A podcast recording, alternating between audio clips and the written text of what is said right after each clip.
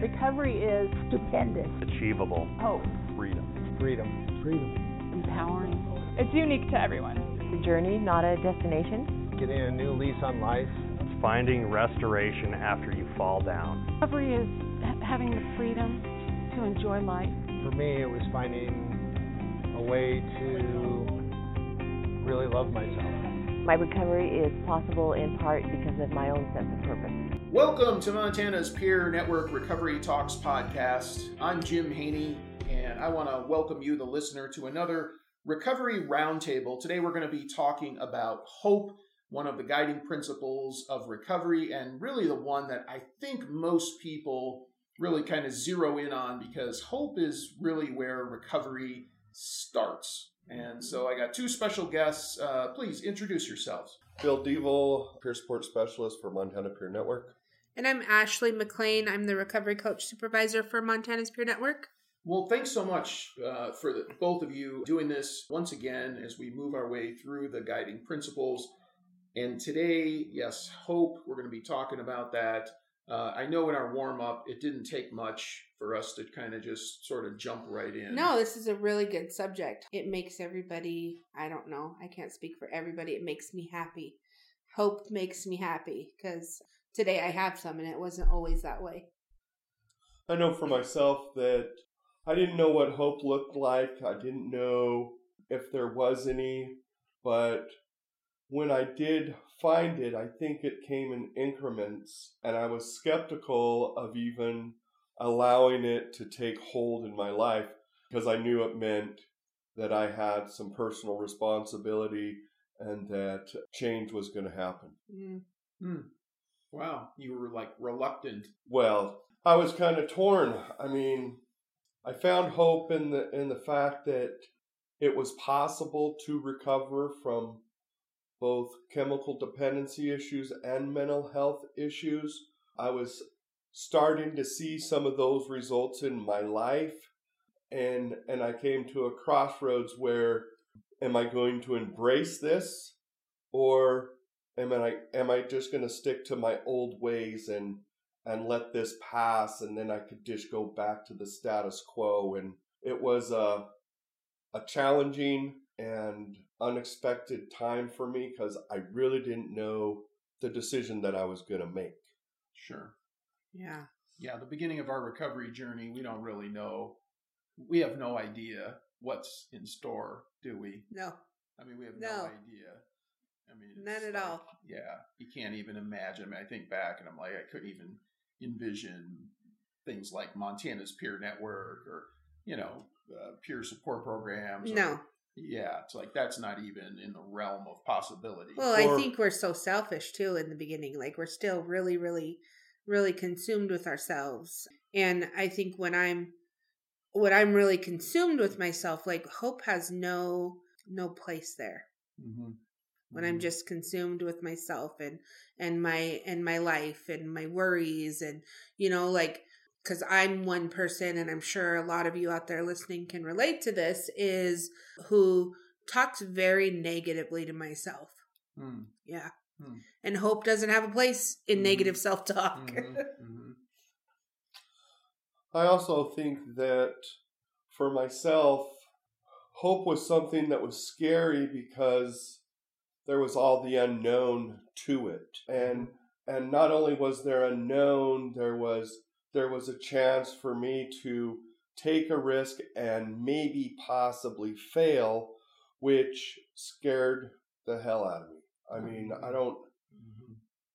Yeah. I was so comfortable in the mess that I was in that my mess for me in my life was normalcy. Mm. And so hope was very, very scary. And, and, it was something that came slowly through the help of my peers and my mentors and um, going to 12 step programs as well as continuing on in my mental health journey at my agency that I receive services from. I had to be willing to be open and honest and kind of tell them where I was with this whole hope idea thing. And I think they fostered a lot of that in me and gave me examples. And they believed in me before I could believe in myself. Right. Um, and they encouraged me a lot to continue on allowing myself to feel some of those feelings that hope kind of stirred up in me. Right. So, Right. right. um, Right. Yeah, I, I, as you were talking there, I was thinking of uh, just different times in my recovery journey, with with you know where hope played a big a big role, and the one really came to mind was when I first started as a peer supporter. You know, I I just found myself running this drop-in center program and just these sort of circumstances and and I remember going and talking with the peer supporter who was in Bozeman, and there were only a handful of programs. And I remember, you know, we'd have these little meetings because he was like six months ahead of where we were. His he got his program going, hmm and he said to me this line is as peer supporters sometimes we have to hold the hope for the people who come into the program that's always really stuck with me for sure and you reminded me of that bill when, when you were talking. But for me in my own personal journey of recovery started when i was in the hospital. Hmm and you know a person who was in recovery today we'd say they were a peer supporter. Uh, back then they were just a volunteer. And they Right.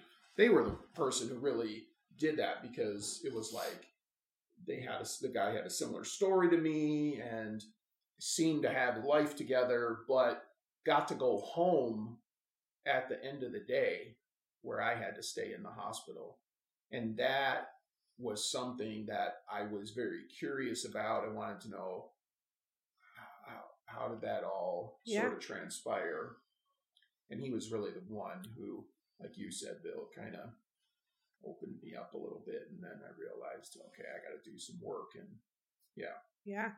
I can completely relate to that. Um, I love that saying that you said, Jim, about holding the hope because people did that for me and I I always thought that I was doing it wrong and I was never there was never going to be any hope for me that I was always going to fail because I had like I had I had fallen on my face so many times like attempting this and um there was this woman who like you said came into our place that I was doing outpatient treatment at and um she held the hope for a lot of people and Mhm. she sparked hope in a lot of people and Mhm. that was like when I got a fire in me about recovery and then like later on doing peer support work. I get emotional every time I talk about her, but um that's all right. That's all right.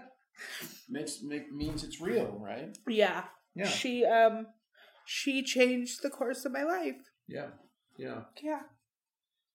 Yeah, I mean, I think, you know, through the years, I mean, just in my own recovery journey and, you know, peer supporter and Montana's peer network, I think it, you know, I think overwhelmingly people talk about peers being vital in that piece. Oh yeah. When you agree, like, I absolutely it's not the 100%. system installing hope in you, Right. right? No. It's- I was like, if I have to watch another Delbert Boone tape, I'm gonna shoot myself. Right, Like- right. It's, it's a person who who is a little further down the road in that journey of recovery that says or does things or believes in you or lifts you up on that. Absolutely. Right. But and, and now when I look back, I think, but that's like that should be how we operate in life. Period. Is Yeah. lifting other people up Absolutely. not telling them why they can't achieve their dreams or why you can't do this or can't do that. I, I've become very self conscious of that through first my own self, my own actions and words, and when people share things with me, not just about recovery, just in life. If somebody wants to go to school and get a degree or you know uh, work for a promotion or whatever, it doesn't matter. Get on get on uh, uh, social security, disability, or something. How can I just say a few things to be supportive right. in that role and how important that is. And I think, man, how different the world might be if we had that approach instead of this like negative Yeah. naysayer. You're never gonna be able to do yeah, that. yeah, like we need to just sort of eliminate that converse those conversations because they're not helpful to people. They just crush people and really hold them down. Yeah. I think also when when people are out there and they're even willing to share a thought or an idea that is positive, um, we need to continue on with that same frame of thinking, Mhm. and we need to we need to foster it and motivate it. I remember just a couple of weeks ago, I was I was thinking about doing a doing a job change, and and Ashley just said one thing.